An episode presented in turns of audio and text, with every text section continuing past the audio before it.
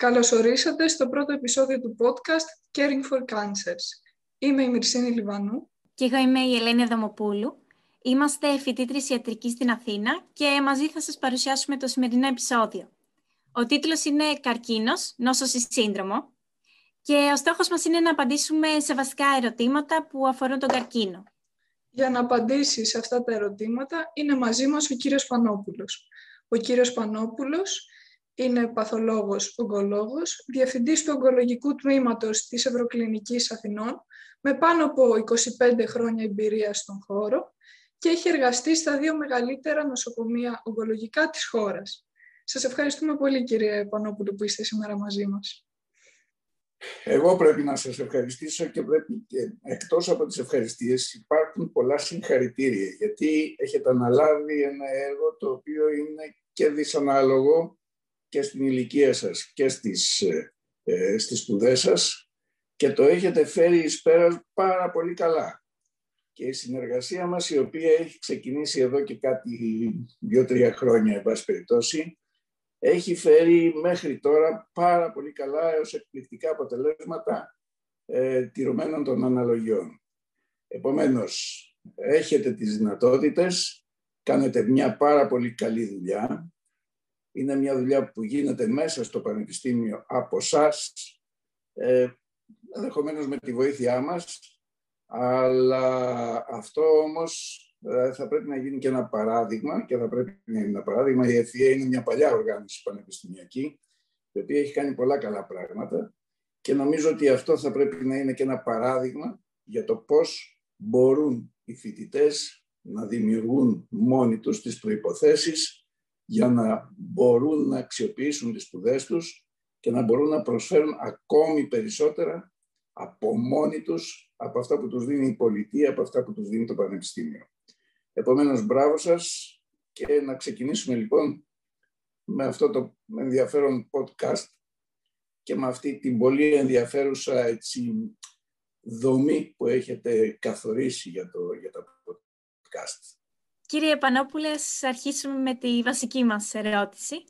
Τι είναι ο καρκίνος; Ο καρκίνος με βάση τις σύγχρονες αντιλήψεις είναι γενετική νόσος. Γενετική νόσος.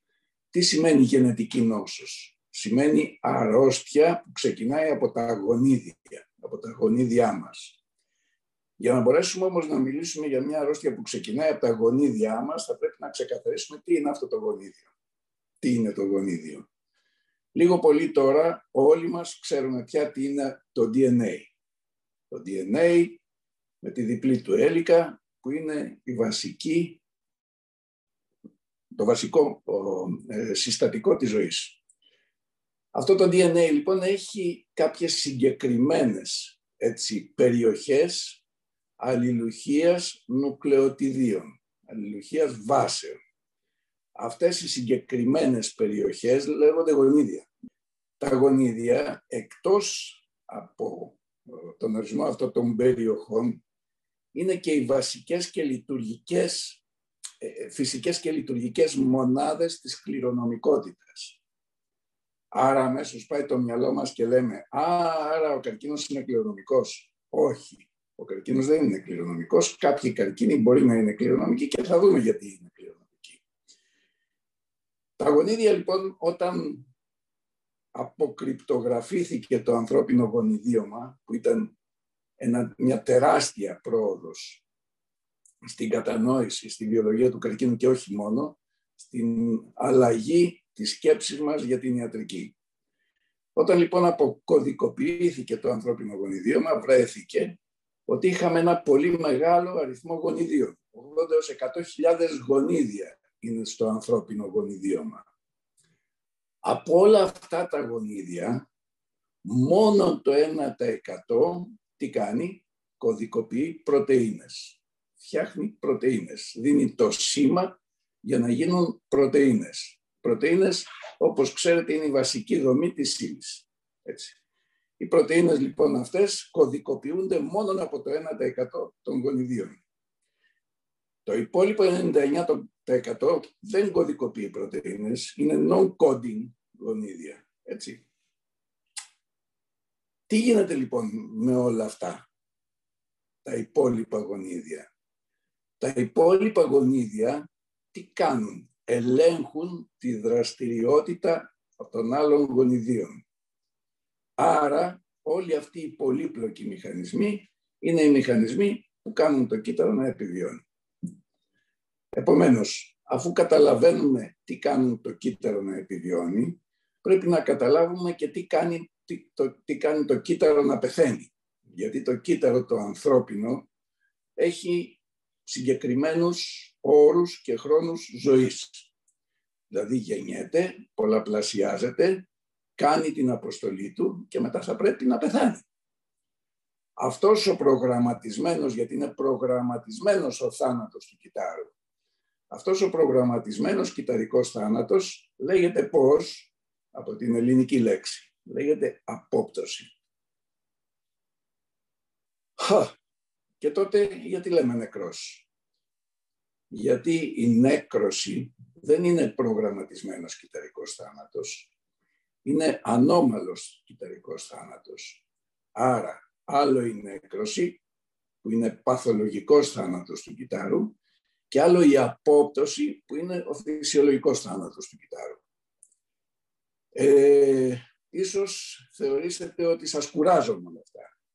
Αλλά σας κουράζω γιατί; Γιατί έτσι μπορούμε να μπούμε στο νόημα και να καταλάβουμε πώς γίνεται ο καρκίνος. Τι είναι ο καρκίνος; Τι είναι λοιπόν ο καρκίνος; Ο καρκίνος ουσιαστικά είναι μια διεργασία που κάνει τα κύτταρα να πολλαπλασιάζονται ανεξέλεκτα, να ξεφεύγουν από τους μηχανισμούς ελέγχου και από εκεί και πέρα να κάνουν πλέον μάζες, να μεγαλώνουν, να πολλαπλασιάζονται συνεχώς, συνεχώς, συνεχώς, ανεξέλεγκτα και να προέρχονται ανάλογα από το όργανο από το οποίο προέρχονται, σε αυτό το συγκεκριμένο όργανο μπορεί να δημιουργήσουν μάζες, οι οποίες μάζες όμως έχουν και ορισμένα χαρακτηριστικά, μεγαλώνουν, μεγαλώνουν τοπικά, κολλάνε σε, άλλους, σε, σε άλλες δομές που είναι γειτονικές και επομένως πολλαπλασιάζονται και μεθύστανται. Μεθύστανται σημαίνει ότι πάνε κι αλλού. Φεύγουν από την αρχική τους θέση. Μπορούν λοιπόν να μεθύστανται είτε κολλώντας δίπλα παραδίπλα, είτε ταξιδεύοντας. Ταξιδεύοντας που; Μέσα από τα αγκία μας, μέσα από τα λέμφα μας, και πάνε σε άλλα όργανα, πάνε αλλού, μακριά. Έχουν όμως και μια άλλη ιδιότητα τα καρκινικά κύτταρα. Εκεί που πάνε μπορούν να κολλήσουν. Μπορούν να κολλήσουν και να πολλαπλασιαστούν στη νέα τους θέση. Αυτό, αυτό λοιπόν το κόλλημα και αυτός ο, ο πολλαπλασιασμός σε άλλες θέσεις δημιουργεί τις μεταστάσεις. Άρα, ο καρκίνος είναι ουσιαστικά ο ανεξέλεγκτος πολλαπλασιασμός των κυτάρων που δημιουργεί μάζες που έχει την ιδιότητα να μεθύσταται και να εγκαθίσταται στις θέσεις τις οποίες πηγαίνει και μεθύσταται. Μέχρι εδώ δεν ξέρω αν είναι κατανοητό ή αν θέλουμε να το κάνουμε ακόμη πιο απλό. Νομίζω Γιατί είναι γίνεται απόλυτα κατανοητό. Ναι. Okay. Γιατί γίνεται αυτό; Γιατί αυτά τα κύτταρα τα ανώμαλα δεν αναγνωρίζουν σήματα διακοπής της απόπτωσης. Δεν τα αναγνωρίζουν γιατί. Γιατί είναι ανώμαλα κύτταρα. Γιατί είναι ανώμαλα κύτταρα. Γιατί μιλήσαμε προηγουμένως για τα γονίδια. Τα γονίδια λοιπόν σε κάποιο σημείο μπορεί να υποστούν μια αλλαγή μικρή στη δομή τους. Αυτή η αλλαγή λέγεται μετάλλαξη. Από μία λοιπόν απλή μετάλλαξη μπορεί να ξεκινήσει να γεννιέται ένα ανώμαλο κύτταρο. Το ανώμαλο αυτό κύτταρο θα γεννήσει άλλα κύτταρα και άλλα κύτταρα και άλλα κύτταρα και θα φτιάξει αυτό που λέμε καρκίνος. Επομένως, ερχόμαστε στο αρχικό που είπαμε ότι ο καρκίνος ουσιαστικά είναι γενετική νόσος αν ο καρκίνος οφείλεται σε μεταλλάξεις, δηλαδή όπως είπατε είναι γενετικό νόσημα. τότε γιατί λέμε ότι ο τρόπος ζωής μας, οι περιβαλλοντικοί παράγοντες προκαλούν καρκίνο; Αυτή η μετάλλαξη, αυτή η αλλαγή στη δομή του, στη μικρή αλλαγή, η μεγαλύτερη αλλαγή, πού μπορεί να οφείλεται; Μπορεί να οφείλεται τόσο σε γενετικούς, όσο και επιγενετικούς παράγοντες. Μπορεί δηλαδή να οφείλεται σε μια αλλαγή στο DNA μας, μια μετάλλαξη σε ένα σημείο του DNA, η οποία μετάλλαξη του DNA μπορεί να οφείλεται σε περιβαλλοντικούς παράγοντες, στο περιβάλλον. Μπορεί να οφείλεται σε παράγοντες οι οποίοι χτυπάνε, προσβάλλουν το DNA, επίκτητους, όπως είναι το κάπνισμα, όπως είναι η ακτινοβολία, η ιονίζουσα ακτινοβολία, όπως είναι διάφορα χημικά, όπως είναι διάφοροι ιοί, όλοι αυτοί οι παράγοντες μπορούν να δημιουργήσουν μια μετάλλαξη. Καλά. Προσβολές όμως καθημερινά έχουμε άπειρες. Τι γίνεται με αυτές τις προσβολές και τις μικρο ή μεγαλύτερες προσβολές στο DNA μας; Το DNA μας έχει τι έχει, έχει μηχανισμούς επιδιόρθωσης. Έχει δηλαδή εργάτες, έχει γονίδια άλλα τα οποία επιδιορθώνουν συνεχώς μικρές ή μεγαλύτερες βλάβες του DNA. Επομένως, γιατί μια μετάλλαξη μπορεί να αλλάξει το κύτταρο; Γιατί κάποιος από αυτούς τους μηχανισμούς δεν δουλεύει. Κάποιος από αυτούς τους μηχανισμούς δεν δουλεύει καλά. Επομένως, εκεί γίνεται η μετάλλαξη, αλλάζει το κύτταρο και αλλάζει πλέον όλη η διαδικασία της ζωής του κυτάρου. Γίνεται παθολογικό καρκινικό κύτταρο. Με ποιον τρόπο οι περιβαλλοντικοί παράγοντες που μας αναφέρατε μπορούν να προκαλέσουν την καρκινογένεση; Όλοι αυτοί οι παράγοντες που είπαμε προηγουμένως, οι περιβαλλοντικοί, οι επίκτητοι, ακόμη, ακόμη και οι κληρονομικοί. Ε, τι κάνουνε; Επηρεάζουν τριών ειδών ογκογονίδια, όπως λέμε. Τα πρώτα ογκογονίδια τα κατασταλτικά γονίδια, τι κάνουν τα κατασταλτικά γονίδια, τα κατασταλτικά γονίδια φρενάρουν. Φρενάρουν και καταστέλουν τη δημιουργία του όγκου. Και τα επιδιορθωτικά γονίδια. Όταν λοιπόν τα επιδιορθωτικά γονίδια δεν δουλέψουν σωστά, δεν μπορούν να διορθώσουν τις βλάβες του DNA. Έτσι. Έτσι λοιπόν ξεκινάει ο καρκίνος. Ε, μας εξηγήσατε, κύριε Πανόπουλε, τον μηχανισμό με τον οποίο προκαλείται καρκίνος.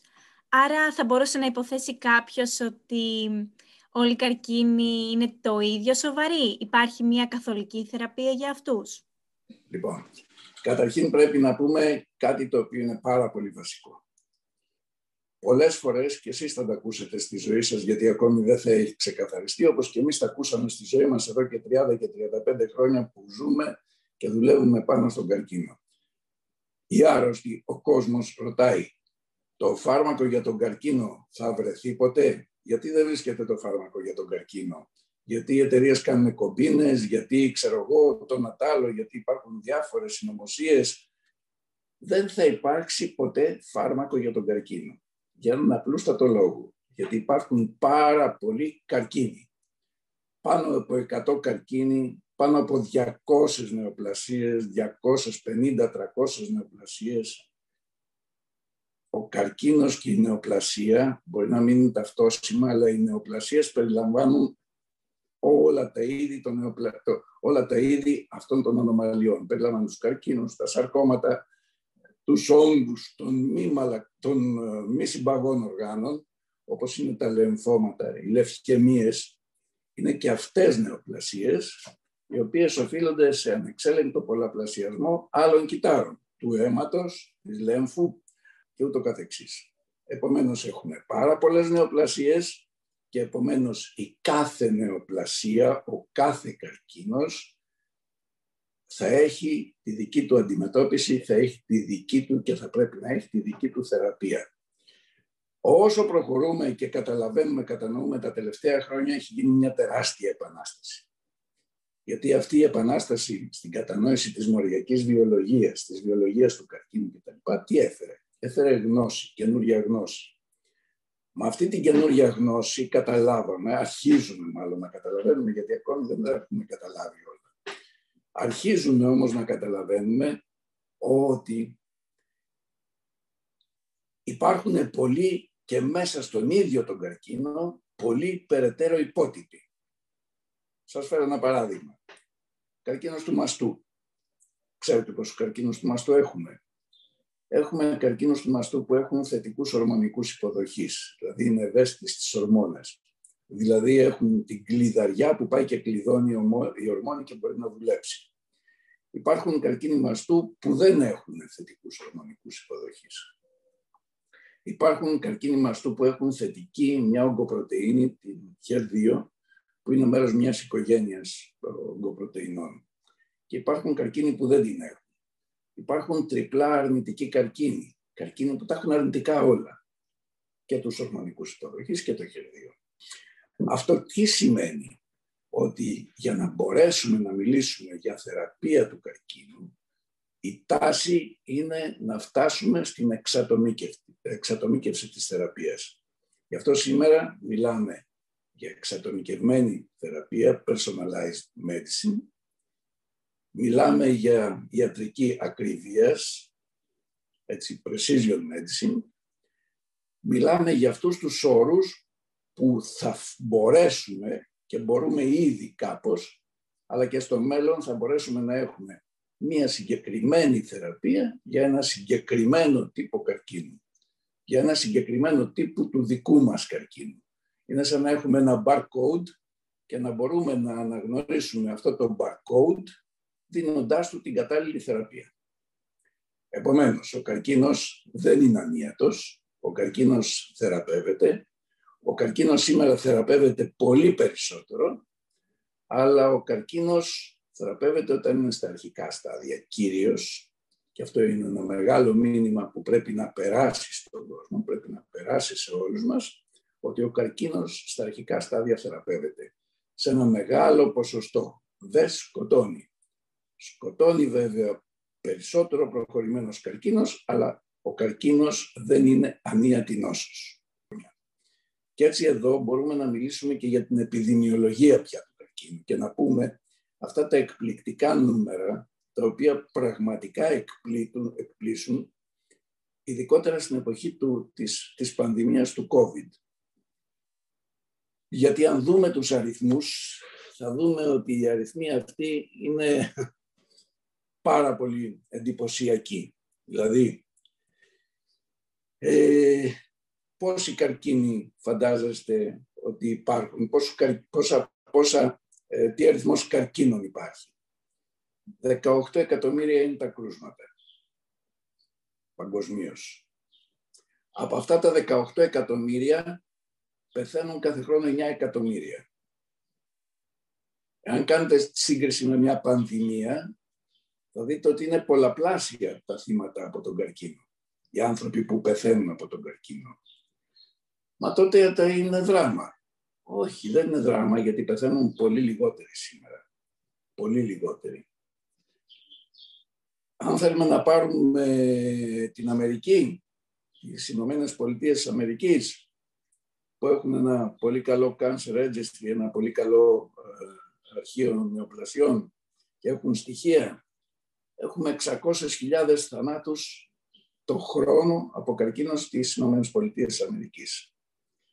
Ε, στην Ελλάδα, εδώ τώρα υπάρχει ένα θέμα. Στην Ελλάδα δεν ξέρουμε. Δεν ξέρουμε ούτε πόσους καρκίνους έχουμε, ούτε πόσους θανάτους από καρκίνο έχουμε. Γιατί όμως, γιατί δεν καταφέραμε ακόμη να κάνουμε ένα εθνικό αρχείο νεοπλασιών. Ξέρετε ποτέ είχε γίνει το πρώτο βασιλικό διάταγμα για το Εθνικό Αρχείο Νεοπλασιών; Το 1952 επί Βασιλέως Παύλου πριν από 69 χρόνια. Δυστυχώς δεν καταφέραμε να το κάνουμε. Είμαστε από τις ελάχιστες χώρες, ίσως και η μόνη χώρα που δεν έχουμε αρχαίων νεοπλασιών. Αυτό είναι μια παρένθεση έτσι, για, να, για να ξέρουμε που βρισκόμαστε. Είναι ξεκάθαρο ότι υπάρχουν πολλές διαφορετικές μορφές καρκίνου. Ποιοι από αυτούς είναι οι πιο συχνοί; Με τα σημερινά δεδομένα μεταξύ ανδρών και γυναικών, πρώτος σε συχνότητα είναι πλέον ο καρκίνος του μαστού και ακολουθούν ο καρκίνος του πνεύμονα, ο καρκίνος του προστάτη, ε, ο κολορθικός καρκίνος, ο καρκίνος δηλαδή του παχαίου σεντέρου, ο καρκίνος του τραχύλου της μήτρας, στο μάχη κτλ. Ε, τα ποσοστά, τα ποσοστά είναι περίπου ας πούμε 11-12% είναι ο καρκίνος του μαστού και φτάνει ε, σε χαμηλότερα ποσοστά σε, σε άλλους καρκίνους. Και τώρα ένας αριθμός ο οποίος θα σας φανεί έτσι υπερβολικός. Το 2020, δηλαδή τη χρονιά που μας πέρασε, είχαμε 19 εκατομμύρια 19 εκατομμύρια 300.000 καρκίνους. Το 2040, που εγώ πιθανόν δεν θα υπάρχω, αλλά θα υπάρχετε εσείς, το 2040 προβλέπεται να έχουμε 30 εκατομμύρια 200.000 καρκίνους. Δηλαδή, ο καρκίνος διαγιγνώσκεται και αυξάνεται συνεχώς. Αυτό οφείλεται σε πάρα πολλούς παράγοντες, οφείλεται και στην παράταση του χρόνου ζωής, κτλ. κτλ. Οι θάνατοι από καρκίνο, από 9 εκατομμύρια που είπαμε, 8-900 πόσο είναι ε, το 2020, το 2040 αναμένεται να φτάσουν τα 16 εκατομμύρια 400 χιλιάδες. Όμως, παρόλα αυτά, η θνητότητα συνεχώς μειώνεται. Οι θάνατοι από καρκίνο μειώθηκαν σημαντικότατα από την, την, τελευταία δεκαετία. Και αυτή η σημαντική μείωση είναι το μεγάλο μήνυμα. Γιατί όμως παγκοσμίως δεν μειώνονται σε τόσο μεγάλο βαθμό; Γιατί, γιατί έχουμε τις χώρες και τις υπήρους οι οποίες δεν έχουν την ίδια ανάπτυξη με άλλες χώρες και υπήρους. Εάν λοιπόν δούμε τα ποσοστά καρκίνων στις διάφορες υπήρους και στις διάφορες χώρες, αν δούμε υπήρους, στην Αφρική είναι 89%. Στην Ασία είναι 59%. Στην Ευρώπη είναι 21%. Πού λοιπόν οφείλεται αυτή, αυτές οι διαφορές οι μεγάλες στην επίπτωση του καρκίνου στις διάφορες, στους διάφορους πολιτισμούς, οφείλεται ακριβώς στις διαφορές οι οποίες υπάρχουν ε, στην οικονομία, στην ανάπτυξη και σε όλα αυτά τα πράγματα και στις αντιλήψεις. Δηλαδή, δύσκολα μία μουσουλμάνα γυναίκα θα πάει να κάνει τεστ ΠΑΠ ε, σε, σε άντρα γιατρό. Δεν πάει με, τίποτα, δεν πάει ποτέ, αν θέλει. Κύριε Πανόπουλε, μιας και αναφερθήκατε στο τεστ ΠΑΠ, μας δίνεται μια πολύ καλή αφορμή να περάσουμε στην επόμενη έννοια που θα μας απασχολήσει καθ' όλη τη διάρκεια των podcast μας και αυτή είναι η έννοια της πρόληψης. Μπορείτε να μας εξηγήσετε τι είναι η πρόληψη και πώς μπορούμε να την πετύχουμε στην περίπτωση του καρκίνου; Η πρόληψη λοιπόν θα πρέπει να αντιχωρήσουμε σε πρωτογενή και δευτερογενή πρόληψη. Πρωτογενής πρόληψη τι είναι; Είναι αυτά τα οποία μπορούμε να κάνουμε εμείς για τους εαυτούς μας. Αυτά τα οποία μπορούμε να κάνουμε εμείς για το περιβάλλον μας. Αυτά τα οποία μπορούμε να κάνουμε σε προσωπικό ή και σε συλλογικό επίπεδο. Η δευτερογενής πρόληψη τι είναι; Η δευτερογενής πρόληψη είναι αυτά που μπορεί ο γιατρός ή η ιατρική κοινότητα σε συνεργασία μαζί μας να κάνει για μας και ουσιαστικά ταυτίζεται με την πρώιμη διάγνωση, αν θέλει κανένας. Πρωτογενής πρόληψη λοιπόν, η Mayo Clinic είχε, είχε κάνει 7 tips για να αποφύγουμε τον καρκίνο. Σε αυτά τα 7 tips μπορούν να προσθεθούν άλλα 17 tips. Αλλά ας πούμε ότι αυτά είναι τα πιο βασικά. Ένα, κάπνισμα. Το κάπνισμα είναι μια μεγάλη υπόθεση. Είναι ένα μεγάλο στοίχημα. Γιατί ο καπνός είναι υπεύθυνος για πολλούς καρκίνους. Δεν είναι υπεύθυνος μόνο για τον καρκίνο του πνεύμα είναι υπεύθυνος για τον καρκίνο του πνεύμα, για τον καρκίνο κεφαλής και τραχύλου, για τον καρκίνο του σωροδόχου κίστεως, συνεισφέρει στον καρκίνο τους, του, του μαστού στη γυναίκα, στον καρκίνο του ενδομητρίου, σε πάρα πολλούς καρκίνους γιατί ο καπνός δουλεύει άσκημα άμεσα και έμεσα. Είναι ένας βασικός, όπως λέμε, επιγενετικός παράγοντας.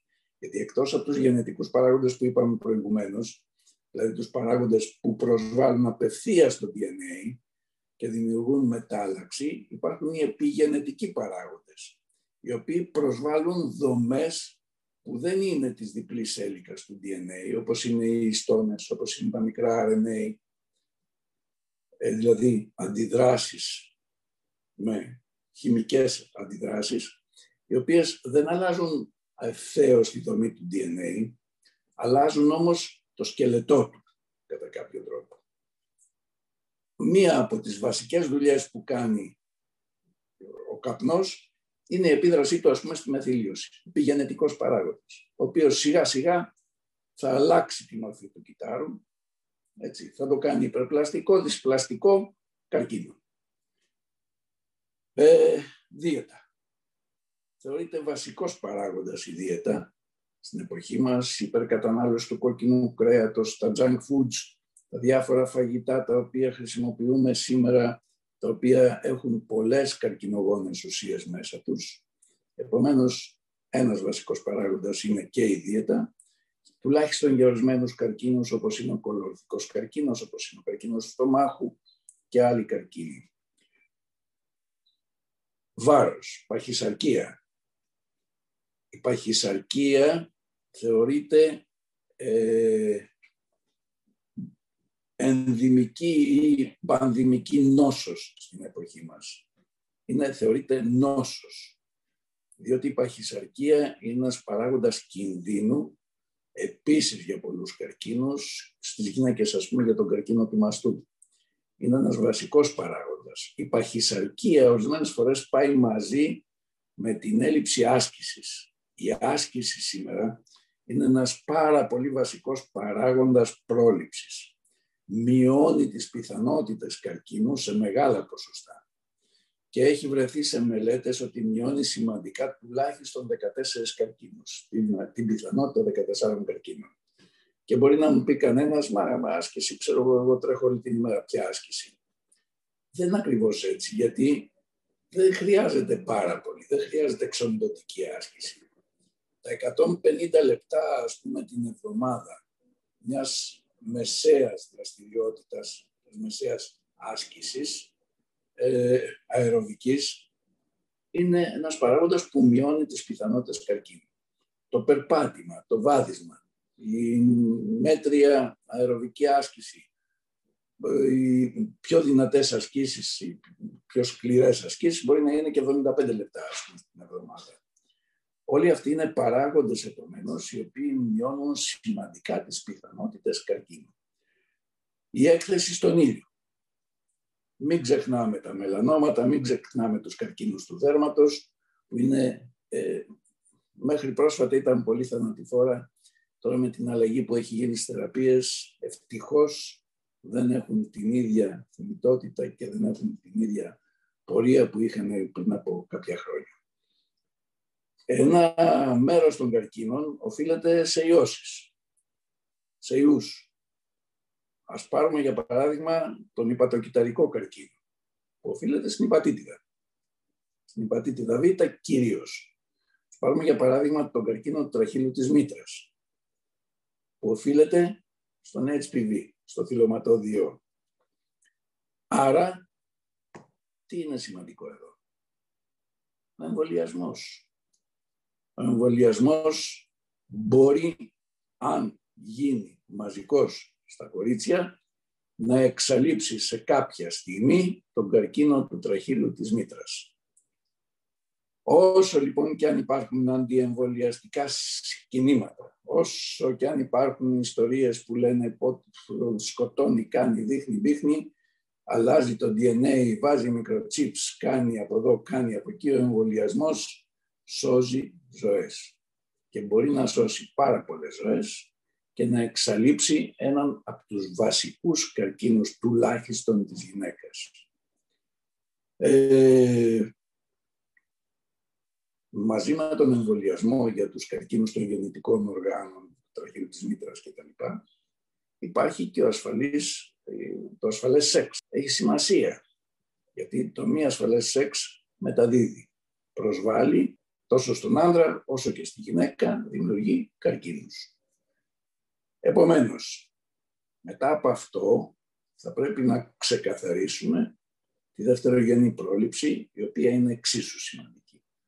Δευτερογενής πρόληψη είναι αυτά τα οποία κάνουμε σε συνεργασία πλέον με τον γιατρό, με τις μονάδες υγείας, αυτά τα οποία κάνουμε και πρέπει να κάνουμε για να έχουμε μια πρώιμη έγκαιρη διάγνωση κυρίως η οποία πρώιμη και έγκαιρη διάγνωση δημιουργεί τις προϋποθέσεις ίασης πολλών καρκίνων.